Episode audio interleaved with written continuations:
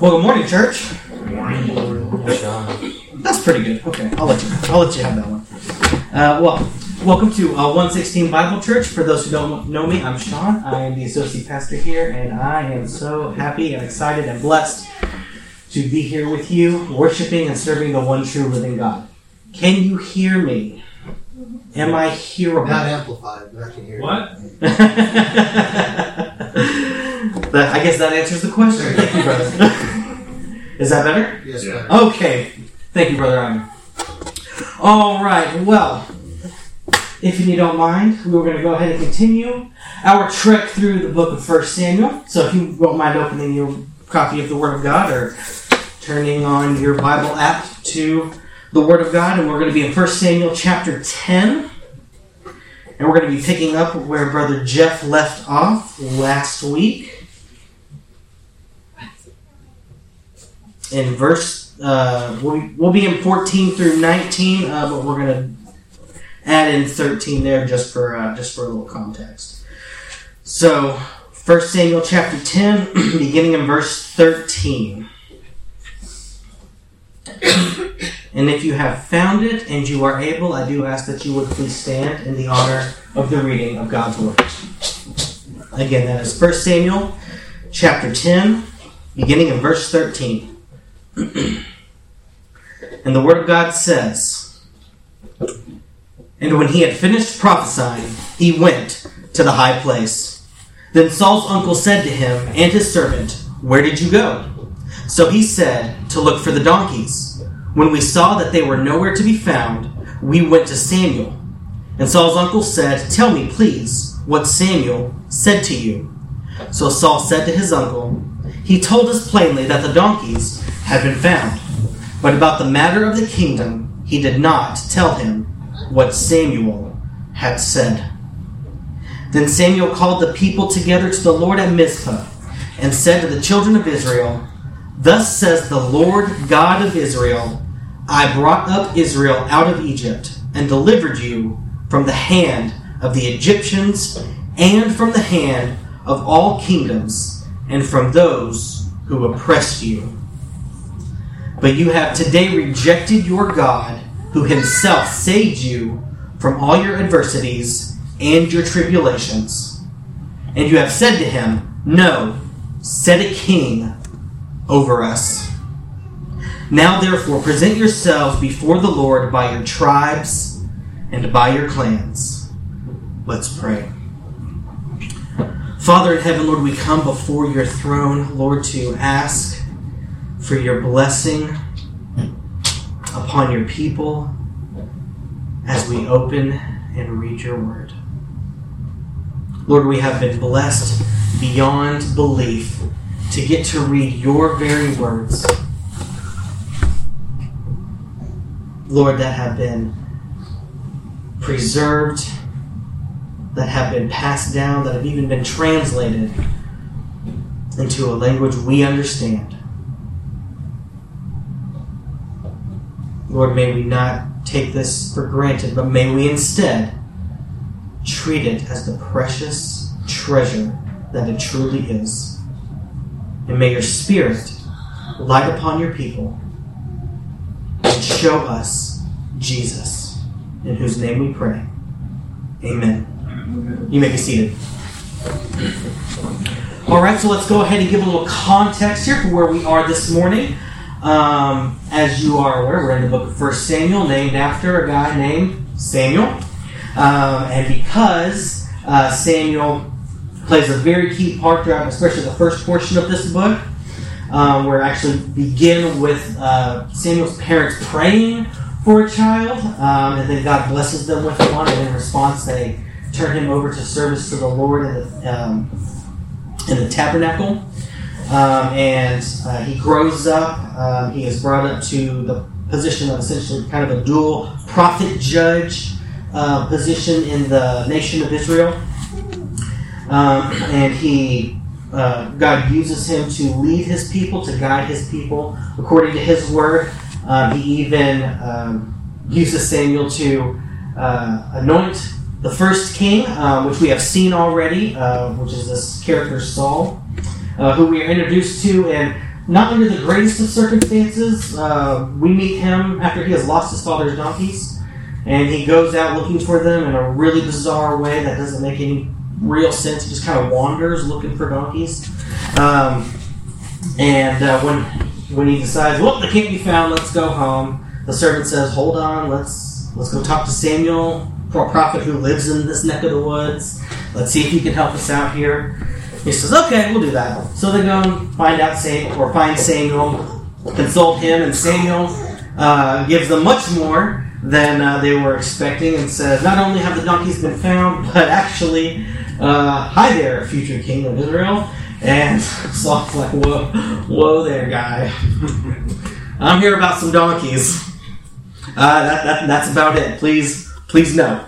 Um, and uh, Samuel ver- uh, insists that he is the one whom God has called, um, anoints him in private, and uh, sends him on his way with some signs that are very soon fulfilled. And it's actually on the tail end of the fulfillment of these signs that we come to our passage today. and the final of those signs was that Saul would run into a group of prophets coming down from the high place. And uh, not only would he witness their prophecy, but he would join in in their prophesying. And that's what he did. And it says, verse 13, where we picked up, and when he had finished prophesying, he went to the high place. Uh, this actually, as Brother Jeff pointed out last week, caused quite a stir um, among, because we're actually in Saul's hometown. Um, so people know him. Um, and people say, is Saul among the prophets? And that, I guess, kind of becomes a saying um, for when, I guess, when astonishing and unexpected things happen. Well, is Saul among the prophets? Well, I guess so. So uh, that kind of becomes the thing. Um, and then when he had finished prophesying, uh, Saul goes up to the high place where the prophets had just descended from. And that brings us to our passage today. Then Saul's uncle said to him and his servant, Where did you go? Apparently, it's been a while. People forgot what Saul was even doing missing. Um, so Saul's uncle, who may have been um, uh, a man by the name of Ner, um, that's not gospel truth. That's just possible speculation. It's the only one of Saul's uncles that we are have any familiarity with. Of course, it could have been if he had more than one uncle. It could have been multiple, but um, it possibly it could have been this man Ner, the father of Abner. Um, and he's asking Saul, "Where did you go?" So he, so Saul says, "Well, I'm to look for the donkeys." Oh, and uh, the implication being, brother, it's it's been a while. You've been looking for donkeys for like a week, um, and uh, and Saul clearly has been. Say so. We went to look for the donkeys, and when we saw that they were nowhere to be found, we went to see Samuel. So at this point, we're saying that um, we're seeing a little bit of Saul's character here. We've been seeing a lot of it up to this point in this particular part of the past, or this particular part of this book. But here we're seeing a little bit more of Saul's character. We're seeing that we went to search for the donkeys, and when we couldn't find them, we just then we decided to go to the prophet and consult the Lord. Um, and uh, boy, isn't that just isn't that just us describe us too often? How when we find ourselves in anything from mildly frustrating circumstances to the overwhelmingly difficult, we tend to go search aimlessly and wander about all on our own before we get down on our knees and seek the Lord. Uh, I, I confess that has been me this very week. Um, and I don't know if that's been you this very week, but I, I can say it has been me. And so that's what that's what Saul that's essentially what Saul is saying here. Now keep in mind we're not we're not talking about necessarily a one to one parallel, but we're talking about an illustration. And an illustration that that is showing us the the folly of trying things in our own power before going before the Lord and seeking His face and seeking His will and, and asking Him for His guidance and His help and His power because we get so wrapped up in the day to day that we forget that we can't even do that on our own. We forget that we can't even we can't even do the the seemingly menial tasks that that are set before us each and every day. We can't do those by ourselves. But it takes the power and the Spirit of God to enable us to get through even the day to day, and certainly to go looking for our father's donkeys. So Saul says, when we couldn't find them, we went to go see Samuel. And Saul's uncle said, Tell me, please, what Samuel said to you. Now, there's a little bit, there's a couple of things going on here.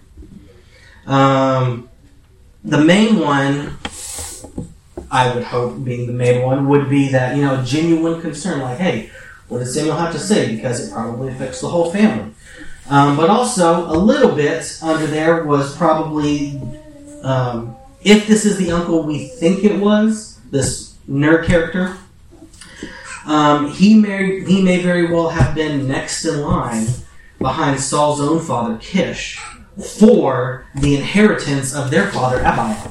So the, the uncle may be like, hey, what did, what did Samuel say? It might be important for everybody, but also it might have something to do with, you know, me getting a little bit more of this inheritance from our old dad. So, like, I'd like a little bigger piece of the pie if, you know, Samuel have anything to say in regards to that. Um, so there, there's a couple of things going on here, but Saul answers his uncle and says, He told us plainly that the donkeys had been found. That's not a lie.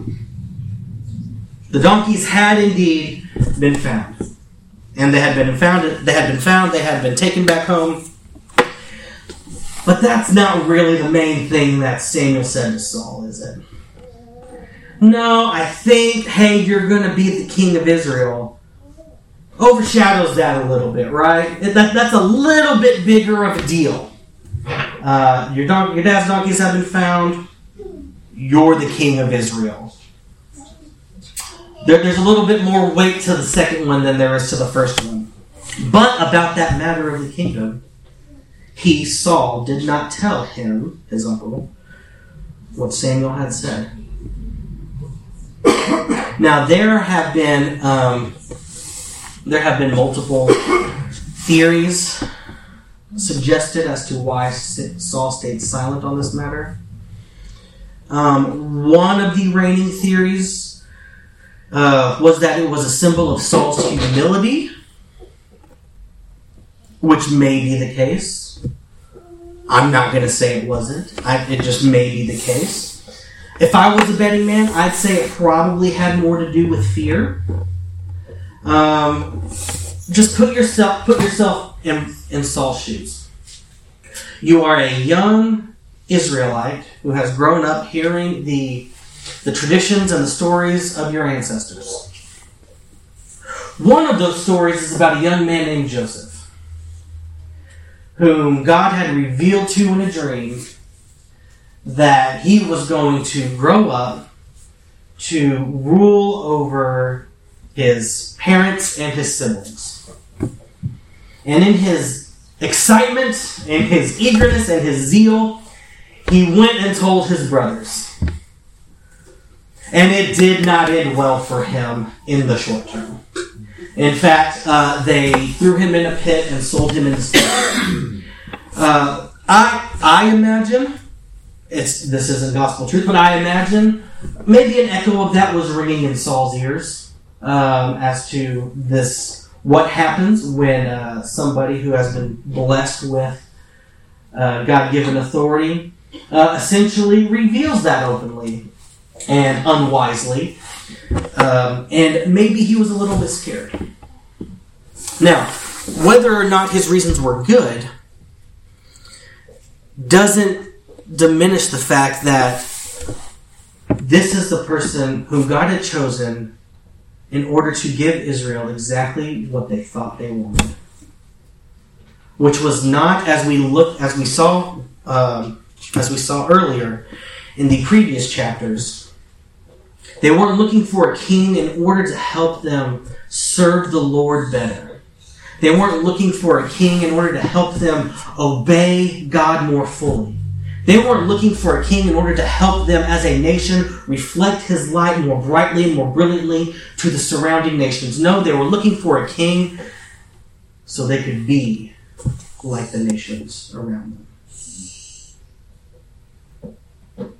They weren't looking for a king according to the rules of the kingship that God Himself had laid out in the Torah.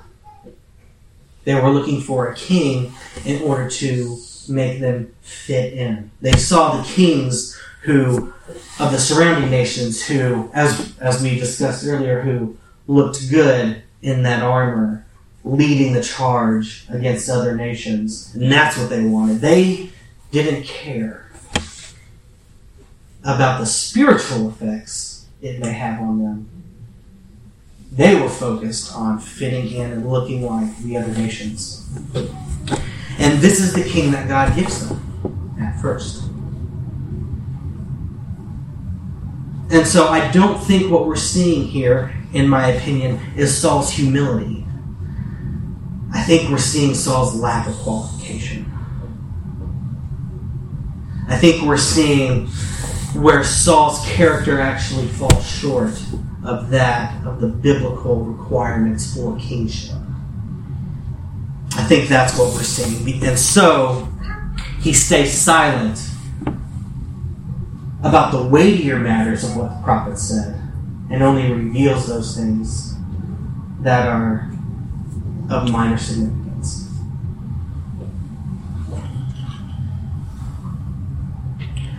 Brother and sister, let that not be said of us. May we as God's people not go out into this world arguing the finer points of theology, theology openly and publicly, while neglecting to proclaim boldly and clearly the gospel of Jesus Christ. May we not neglect the weightier matters and instead focus so significantly on the things of slightly of less significance.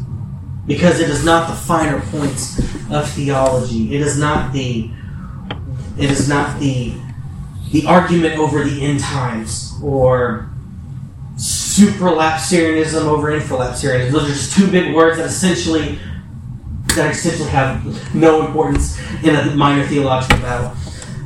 The point is, it is not by those things by which man must be saved. It is by the one name given under heaven by which man must be saved. That is the name of Jesus Christ. And if we are too eager to proclaim and fight for our preferred theological pet doctrines, where we have we show no interest in proclaiming the gospel which saves. We are ignoring the weightier matters in favor of those of less significance. Now, it's not to say that those points, those issues, those topics don't have their place. They surely do. But there was a time in medieval mythology that one of the main debates was how many angels, angels can dance on the head of a pin. Talk about a waste of time. Wow. What significance does that have to the lost, dark, and dying world out there? None. Because the answer to that question does not contain salvation. It is the name of Jesus Christ that leads, that contains salvation. Let us proclaim that. Let us focus on that and not on these other issues that we can, as brothers and sisters in Christ, can have. These are discussions we absolutely can and should have. Maybe not the angel head of the pin question. We can we can probably let that one die. But of the other ones, we can have those conversations. Amen. But let us not do so at the expense of the gospel. So Saul keeps his mouth closed about the most primary thing. And I think the evidence that that is uh, based in fear rather than in humility is played out much later, well, not that much later, but later on in the passage where we see him hiding among the military equipment when he's supposed to be getting um, publicly recognized as king. But I'm going to let Jeff uh, preach on that passage. That one's all yours, buddy. And that leads us to verse 17. Then Samuel called the people together to the Lord at Mizpah. Now, this, this is a very significant place, particularly at this point in Israel's history. Why? Well, in most recent history, this is the place where Samuel gathered the people of God and God delivered them from the hand of the Philistines. We saw that in chapter 7, I believe. And prior to that, it was the place where the tribes of Israel gathered together in order to war against the tribe of Benjamin for uh, for a transgression that had been done, um, and that happened in the book of Judges. But this this Mizpah, this this high place, was particularly significant to the people of Israel, especially at this time. And it was a place of deliverance. This was a place where God had shown himself as the king and the leader of Israel.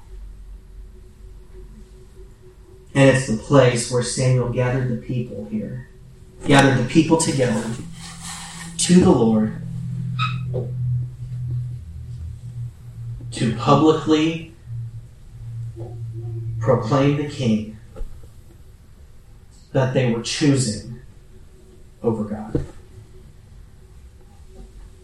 And we see that uh, as we go through verse 18.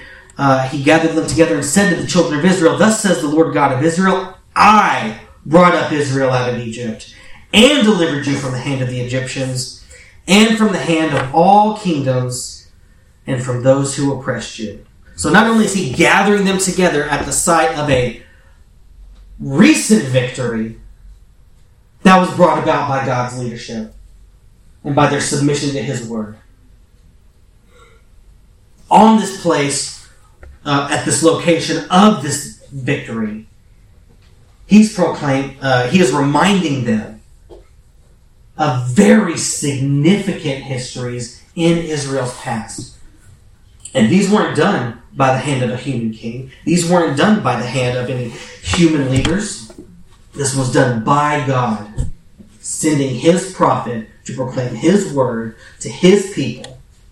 and he led them out by his righteous right hand.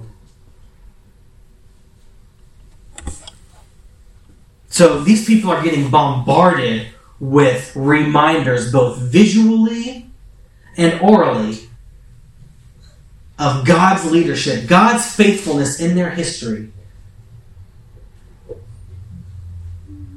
as they are rejecting Him for a human king, for someone they can see, someone they can touch. We should not think we're above that because we're not. How often do we, let me rephrase, how often do I, and ask yourself this, how often do I neglect God's way, neglect God's leadership? Maybe for the leadership of someone else, probably for the to follow my own sinful desires. How often do I do that? Too often. At least every day. How often do we, as a people, how, how, how eager are we to cast aside God's leadership? Because it doesn't give us the short term satisfaction that we're looking for. It doesn't give us the warm and that warm and fuzzy feeling that we're chasing? How often do we cast aside God's leadership temporarily or in a matter of, or in a certain matter in our own lives? in order to just have what we want. It's too often. We're not above this. And th- this, this, this story, this recounting of the people of Israel isn't to show us how far we've come. It's to show us that we still struggle with the same things that God's people have been struggling with since God had a people. This is a problem that goes back to the garden, friends. That's right. This isn't new. Israel didn't invent this. We don't invent it every single day. This isn't a new problem, but it isn't a it isn't a problem that has been done away with either. Rather, this is an issue that plagues God's people. Why? Because the enemy wants to trip up God's people. The enemy wants to show wants to show the world watching. See, they're no different than you are. What they, if what they had were, was was really what they said it was, then why are they chasing after what they want? And it's even to show God's people to cast doubt on our own salvation, on our own pursuit of God. To say, I don't believe this. If you believe this, why, why are you why are you off chasing other things? If this was true, why wouldn't you be sold out 100% heart and soul regardless of what the consequences are? Why are you spending so much of your life chasing other things? Because that's what the enemy does.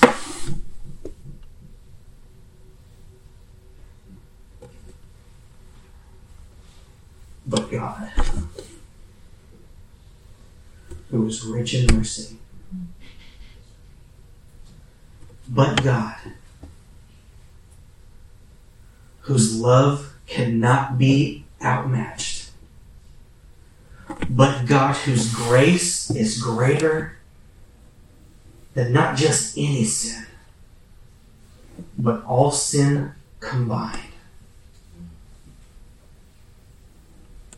showed his faithfulness and his love for us in this that while we were still sinners,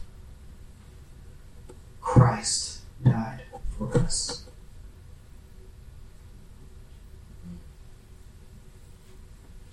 That is our hope. Because God's people, at one time or another, we're all going to be faithless. Faithless in the sense of wanting what we want and chasing after it. We don't lose our salvation, but we do try to pursue our own desires, our own sinful, fallen desires. And in those moments where we are faithless, God shows himself to be all the more faithful to his people and to his promises that he's made to his people.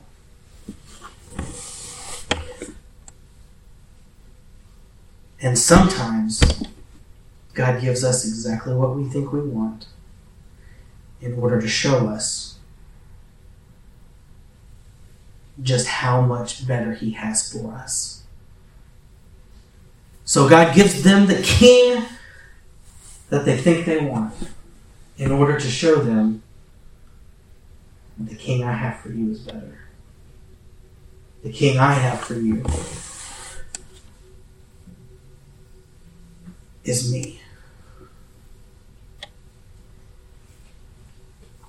So Samuel says, Thus says the Lord God, I brought you up out of Israel. I brought Israel up out of Egypt, delivered you from the hand of the Egyptians, and from the hand of all the other kingdoms since then, and all those who would oppress you, such as the Philistines, who are knocking at your door right now, just down this hill. But you have today rejected your God.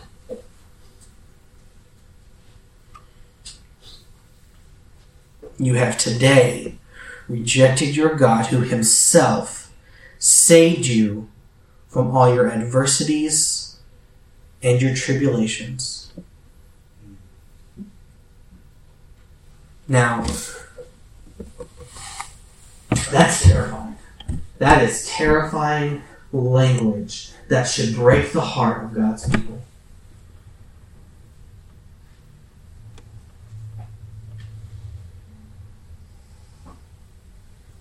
And you have said, No, said a king over us. Again, why? Not so that we can be better be better at being God's people. Because that's hard. So we can be better at looking like everybody else.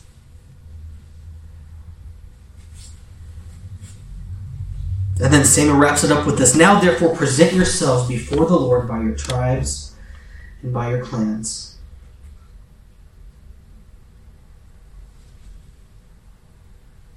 So, what's God doing? Just as he said he was going to do in the previous chapter, he says, I'm giving you what you think you want. I'm going to give you this king. I'm going to give you the guy who is head and shoulders above everybody else, who looks great in that suit of armor, who's standing at the front line, leading the charge against foreign and invading nations. I'm going to give you that guy. And the subtext is, and you're going to be begging me to take him away. But,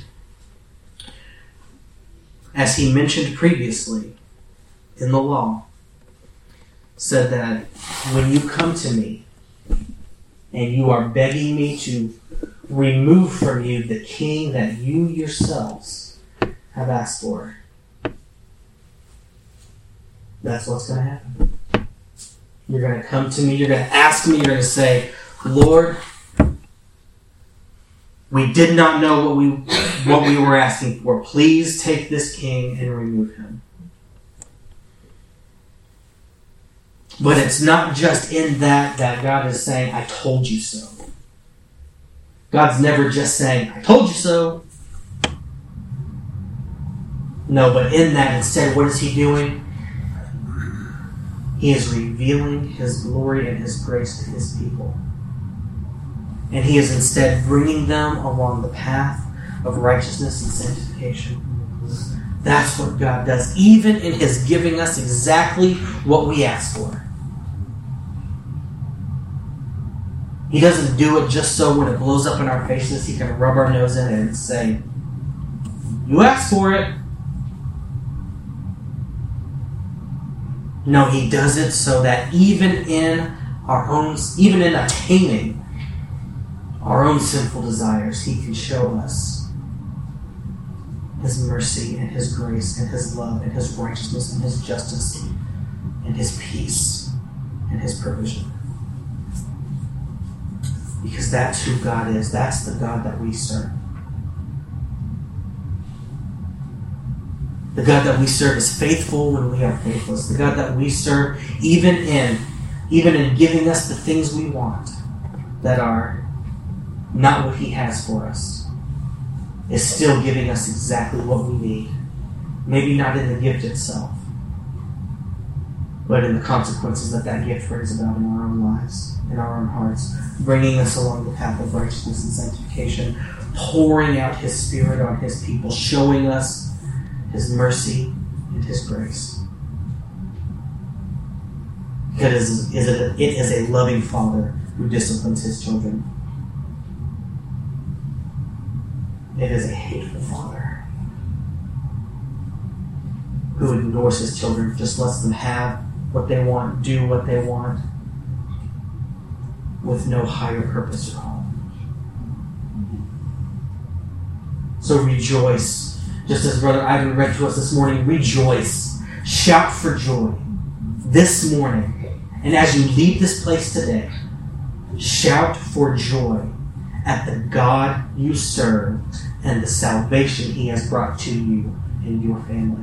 Out of the salvation, the, the bringing you out of the sin and the muck and the darkness and has given you instead righteousness and cleanliness and light. Let's pray. Our Father in heaven, Lord, we have been blessed to read your word. Lord, we have been blessed to open up your very words. Lord, we have been blessed by your Spirit to be guided along the path that you have set before us as your people.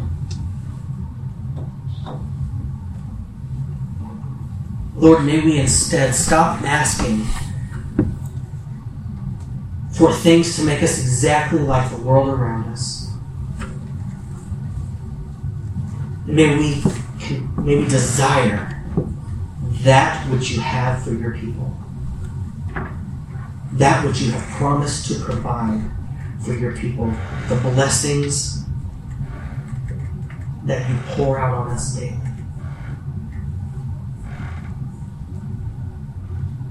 Father, may we not reject your leadership for the leadership of another, and especially not for our own sinful desires.